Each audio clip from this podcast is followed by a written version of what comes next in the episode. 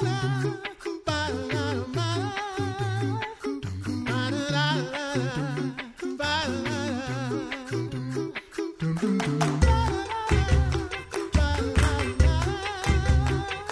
listening to the Coffee Hour. I'm Andy Bates. I'm Sarah Gulseth. Thanks to Concordia University Wisconsin for supporting the Coffee Hour. Find out more about Concordia University Wisconsin at cuw.edu. Live uncommon. It's Monday. That means it is Mental Health Monday. Good morning, Deaconess Heidi Goehmann. Good morning. Happy Monday. And are you ready to talk about emotions again today? Always, always ready to talk about emotions. yes. So we're continuing our conversation on emotions and the gospel. Great new book from Heidi Goehmann and Concordia Publishing House. And so the last time we, we talked about this foundation. Today we actually are going to dig into the image of God. Because hmm. this is there's a Latin phrase for this, isn't this? Isn't Ooh, there? Imago yes. Dei. Is that right? Mm-hmm. Did I get yeah, that right? Yeah. So what does the image of God have to do with our emotions, Heidi? Wait, I just have a question. Like, what about CUW yes. as our underwriter? Like, don't we need to do that? Oh, I forgot. Thank you for the reminder. I was super Sorry, excited. CUWAA. And I was like, wait, I'm so used to that pattern, I think, you know, like my body system was like, I don't think I can answer these questions yet. Yeah. so thank you. yes. Concordia University, Wisconsin, you're fantastic. And I'm so sorry. I jumped right over it because I was excited about emotions. Oh wait, is that an emotion? It is. Oh, and you probably have more than that going on right now, right? Yeah, no, it's good. Right. Let's talk about so, your emotions that you're feeling right now. Yeah, we get to we, we get to reference a CUW prof. I think we do. yes, I think maybe that's yes. why I had it extra on my radar. That's right. Thank you, Concordia University, Wisconsin, for your support. Find out more about Concordia University, Wisconsin at cuw.edu. Live uncommon. All right. Now, now we're ready. Yes. Ask now we again. can talk about the image of God. What does the image of God have to do with our emotions? Mm. I would argue everything. I really think this wow. is quite foundational to the way we understand our experience of emotions. One thing I present over and over in the book is that emotions are really good to talk about as a concept as well as our individual experience of them. And the concept of emotions is experienced outside of us because God is emotional. And so that means that it, how we understand emotions doesn't have to entirely depend on our experience of them and the human experience of emotion. And that's always really helpful. That gives us a, a broader foundation with, with a little objectivity. I mean, a little, I can't overstate that, a little objectivity that helps us begin to search through God's vantage point of emotions, God's experience of emotion, and the purpose of emotion, if you will, a little more. This, I will give a disclaimer, is a little bit, I think, of a theological mystery area.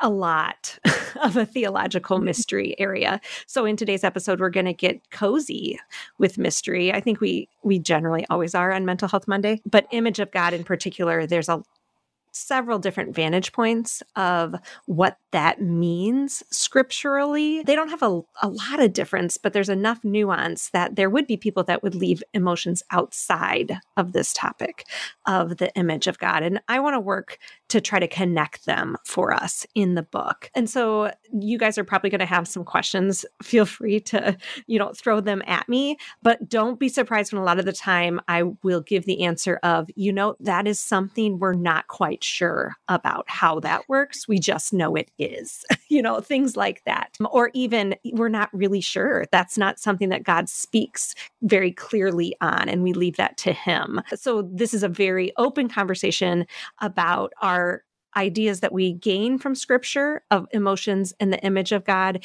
uh, most of it isn't hard and fast while giving us some foundation. Mm-hmm.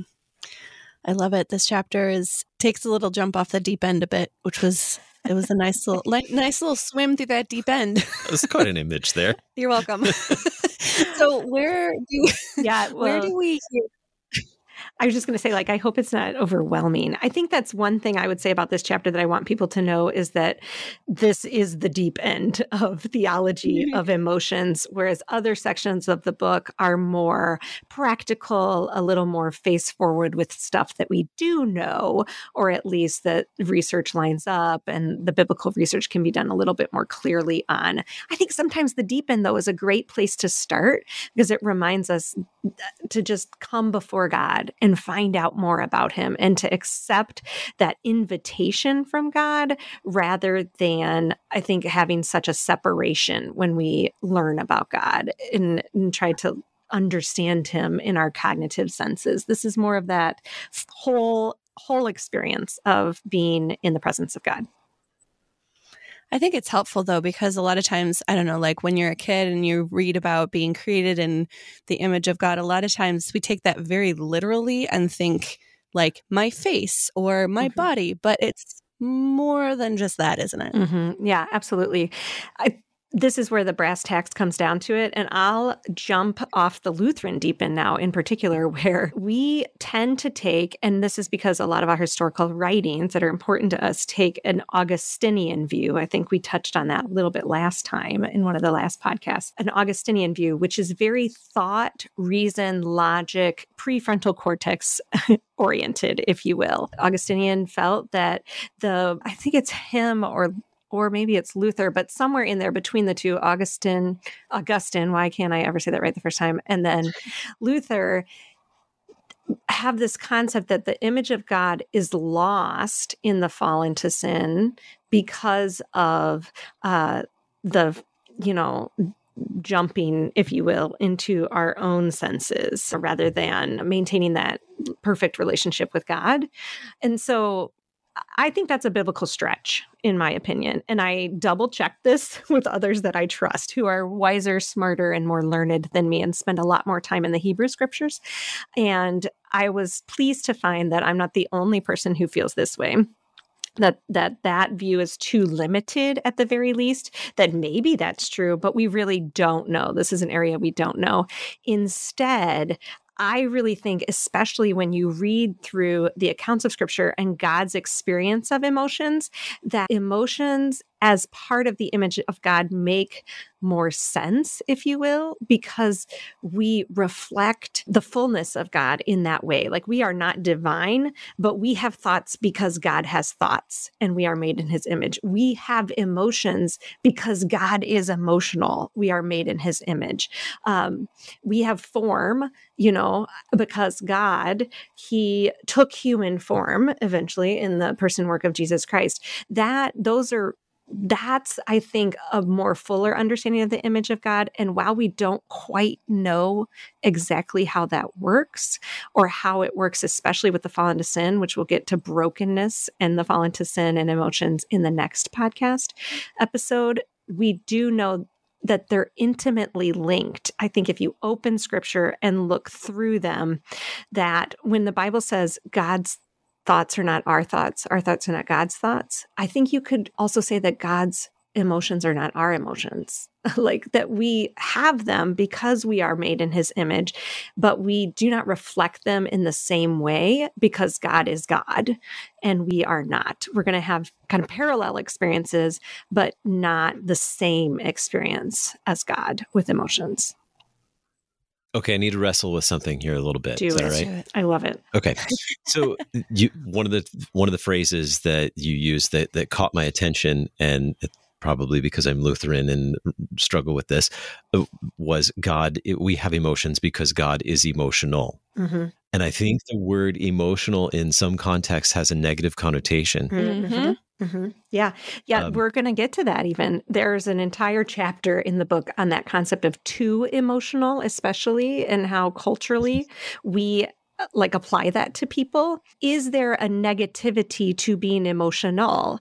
One thing I present in the book over and over again is we are not Vulcans. Like, we don't actually believe that. Mm-hmm. We have no reason to stand on that as our worldview, that emotions in themselves are problematic. Scripture itself does not present any circumstances that say that emotions in themselves are problematic. So then I think it helps to look a little bit closer at certain emotions from God and the breadth of them, I would say, the width of God's emotion. And one thing I love is that Dr. Jastram, Dr. Nathan Jastram, he is currently at CUW. He was my prof, I believe yours as well, right, Andy? I, was he yes. yours, Sarah, at Concordia Chicago, or was that were you later? No, he was not I'm sad for you. I'm sad for you that you are not in that club. Translated the Dead Sea Scrolls. Yeah, yeah, and I've heard mm-hmm, so good. I mean, we got to go to the, the museum and see the Dead Sea Scrolls mm-hmm. with Dr. Nathan. Okay, I digress, but he reminded me really to lean into our law and gospel heritage, that dialectical heritage of uh, when we talk about this concept of God being emotional in the image of God, like God is not only emotion, right? Like he is also thought, he is also divinity, he is also so much more. And the same thing that when we talk about God's love, we have to talk about God's hate that's really uncomfortable. But biblically, we see both. And so when we we zone in and only look at one, we have a problem. And I think the same is true when we see God's regret is an important emotional nuance in the story of Noah and the flood and how God regrets creating humanity. That's rough, right? And to be able to see that though within that law gospel approach, that Christocentric, that Jesus is in all things, and that regret isn't all God is in that moment, that's really helpful. We can hold that alongside God's joy and delight in humanity that we see so often. And so when we move through emotions in scripture and look at them from God's vantage point, this is very different, I think, than most of us open the Bible. We open the Bible to look for us. and as Lutherans, I think we get a little closer to opening the Bible to look for Jesus. But what if we also open the Bible to look for God's emotional life? Again, you can't take it too far. That's not all He is. But there's something powerful in being able to see that, again, these things happen apart from me, God has emotions in his perfection. And you're right, Andy, if that concept that God is to, is emotional is uncomfortable, then at least take the sentence that God has emotions, that we mm-hmm. are emotional people because God is emotional and it's part of his, like what he has given us, not just to be as humans, but because of that image of God. I think that transforms the way we see emotions. Absolutely. I, I, and even the, the word emotional and, and you mentioned the word hate. I think both of those words, the images that come to mind, like emotional, the image that comes to mind is someone being over dramatic mm-hmm. rather than really understanding that emotional means the full spectrum of emotions mm-hmm. and that they're good, that mm-hmm. having emotions and understanding their purpose and what we do with them, which we'll get to what we do with them in the future. And, mm-hmm. and even the word hate, like uh, that draws up images in our minds as well. And not necessarily understanding that when God hates something, that it's coming from a place of love, that he despises something, that he rejects something yeah. out of love. It's and, wild. And, and you, you can't hold them apart from each other. And I think that's where God's emotions really are set apart. Now, I think we would best be served by recognizing that we also experience what I like to call emotion soup most of the time, that we rarely are experiencing one singular emotion. And again, I really believe that's because we're created in the image of God. We're more complicated than that. And so God then also is better held understanding that idea that he's not so simple. And when we hear words like that that we're uncomfortable with, to look broader and to see the a broader picture of who he is. This is why we don't take verses out of context. It's why we don't we don't just read that singular verse and take it to say how God feels about anxiety, for instance. That's so dangerous. Instead, yeah, widen the lens. Always very useful for our relationship with God and other people. In our compromised human nature, we can't articulate or even comprehend more than one thing at a time. So, mm-hmm. yeah, we're just mm-hmm. not very good at recognizing that we can have more than one emotion at a time. And we'll we'll talk more about emotions in a minute because time for it's, break. I know. How did that happen? we'll continue the conversation with Deaconess Heidi Goehmann in just a moment. You're listening to the Coffee Hour. I'm Andy Bates. I'm Sarah Gulseth.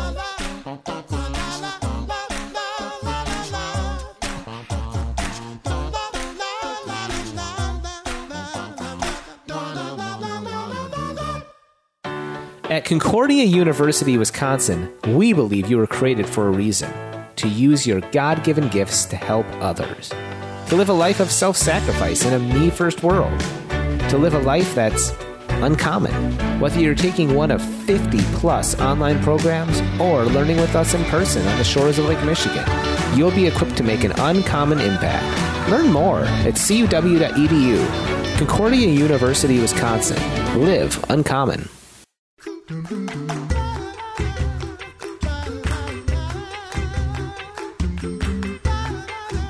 back to the Coffee Hour. I'm Andy Bates. I'm Sarah Gulseth. It is Mental Health Monday, and we are talking about emotions and the gospel from Deaconess Heidi Goehmann's book, Emotions and the Gospel. Today, we're taking a look at the image of God.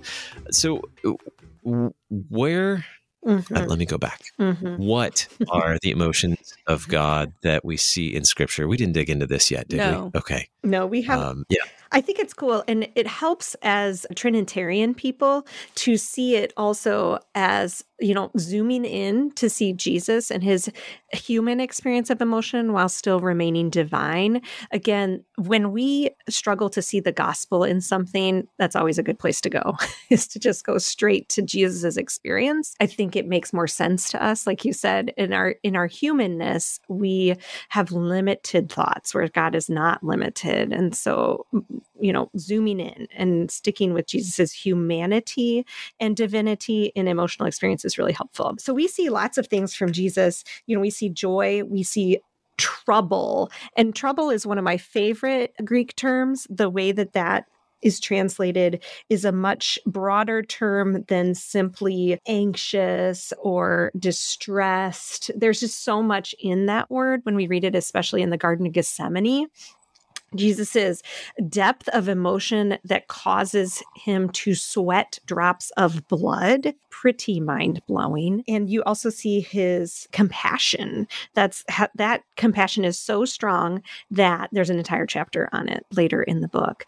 That compassion mm-hmm. that goes out to people, but he it it's a felt experience within himself. And so we see that often. We also see that from God the Father or the Trinity itself in a broader sense throughout scripture as well. Compassion is really marked time and time again in the Bible. I think we often think of things like mercy as objective realities like something God offers, like he hands off. And that is true, but it's also an emotional experience of scripture. So often these things aren't delineated very clearly. And so when I talk about them in the book, I talk about emotions and emotion adjacent words, like words that we know are felt experiences within our own life and where in scripture can we see them as God's interaction, you know, that he it's it's moving him to behaviors and action toward us or he is, you know, having an emotional experience in the way that we would understand emotional experience but also then maybe outside of that. Yeah, I'm trying to think what else. I mentioned regret. I mean, we see God get angry quite a bit. The people have a hard time with the Old Testament because I think because we see so many emotions from God so often that we don't necessarily want to experience alongside of him or see him as having. The problem is is that puts us in this place where you know mm, so many people have a fear-based view of God and I think a lot of that has to do is just not really knowing him. Like we know of him, we know about him, but when we allow ourselves to be fully in a relationship when we let the Spirit just free inside of us to show us God's fullness in Scripture with His emotional self, especially, then we get to know Him in, in just really stark relational terms that otherwise we have a little bit of distance between us and God. Mm-hmm. I think it makes a huge difference too that God doesn't sin when he has mm-hmm. all of these emotions, and we have absolutely no concept of what that even would be mm-hmm. because we we can't do anything without tainted by sin at some point so how how does that how does that relationship work then between knowing that that that god's emotional state is in in absolute perfection and ours is not yeah, uh, we're going to talk about this at length next episode when we talk about brokenness and emotions. But I would say a couple of things off the bat. One is, uh, I think our propensity propensity to elevate certain emotions is actually a reflection of that, right? Like we love pleasure. like we think pleasure is amazing. You know, we we love happy and we'll follow it off a cliff. God does not. like he doesn't he doesn't elevate certain emotions. And in fact, I think in many ways when we read the Psalms or we read the Gospels and see Jesus's human experience, God God's elevation of emotions that we are uncomfortable with, like the experience of sadness. I think it's quite notable. There's a psalm that says that he collects our tears in a bottle. And I used to be really angry about that verse when I was going through a hard time, especially because I was thought it was so morbid. The fact that God, he just like he needs my tears. What is that? Like he wants that sacrifice from me. You know, I kind of saw it as this like authority of God wanting this thing from me. And then when I sat with God in my hard stuff, I read it differently. I read that he values those tears. Like they're very precious to him. And and there are parts of the Bible that actually say that outright, that they're precious to him, that changes the nature, right, of tears in our life then. And you think about the times that you've been able to share with someone in a relationship both joy, but also to share the harder things. While it can be distressing and even crushing to some time, I much would rather have relationships where we can share that stuff. There's so much more depth in them and mm-hmm. and I think that God values things differently than we do. So I would say that's the number one way that I see that our imperfection taints our experience of emotions is we seek after we can turn anything into hedonism, right? Like we can. And our emotions are one of those things. The other thing I would say that I see change that changes it is that we are will utilize our emotion to then like cultivate that into sin. I am hard mm. pressed, and I keep studying this because I don't think it's a hard and fast answer, but I'm hard pressed to find emotions themselves that are sinful. Now, that's really challenging because things like lust or jealousy you know, I could keep naming ones that were I traditionally I think we lean more toward well well that's sinful. And I don't know that it's that simple and I don't think we have the hours we need to have that conversation right now. I would say draw back, look at those things closer in scripture and the fullness of them and how we as humans can instead take things like desire which is the seed of lust, and then turn them into something that's sinful.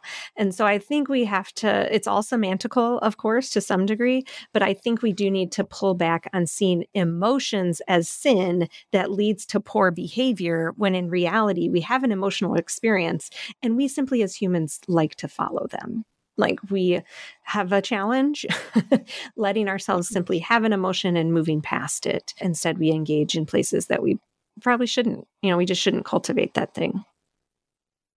Hmm. So, what do our emotions then reveal about God? What is the fact that we have emotions and a, a variety of emotions? What does that reveal about mm-hmm. God, who He is? I think the the most important thing it reveals is that that idea that emotions themselves are not necessarily sinful as much as we want to see it that way. When we take the emotion of hate in scripture god experiences that without sin. That's important.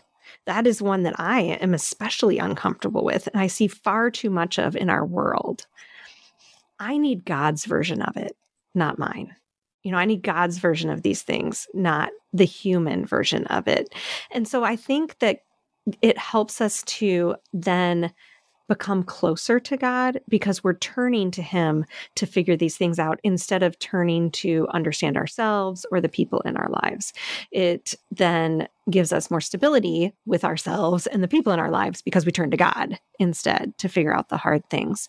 Um, Uh, the other thing I think it does is gives us a very clear idea of how strong that concept of knowing is to God, like the relational know that we see in scripture. And I talk about this in the chapter on the image of God. And I'm just going to read a little section. It says, Emotions can help us to see God even if only in part. In the words of the Apostle Paul, for now we see in a mirror dimly, but then face to face. Now I know in part, then I shall know fully, even as I have been fully known. That's 1 Corinthians 13, verse 12. Emotions are a part of being known. And so when we see them as so separate from God, something that he'd rather us not have, something he's not interested in, or something that he can't quite understand because he doesn't have that experience of it, then we we limit even that partial knowing of God. And it gives us a fuller sense of understanding and a fuller sense of relationship with Him. I think we start to see a God that I think I want to know more. You know, it just makes me so curious about him and interested in him because it isn't a limited, distant version of him. Emotions are personal, you know, and we have a mm-hmm. personal God. Emotions and the gospel, the image of God.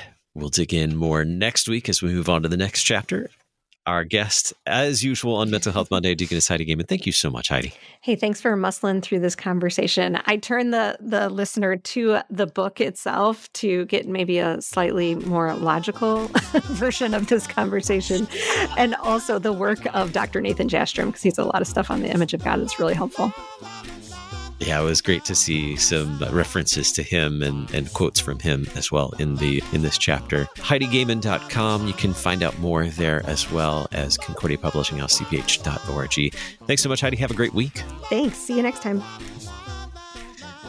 You've been listening to the Coffee Hour. I'm Andy Bates. I'm Sarah Gulseth. The Coffee Hour with Andy and Sarah is a production of KFUO. To support the Coffee Hour and KFUO Radio, visit kfuo.org. You can also text KFUO to 41444 or send an email to gifts at kfuo.org. And you can call us at 800 844 0524. KFUO. Christ for you, anytime, anywhere.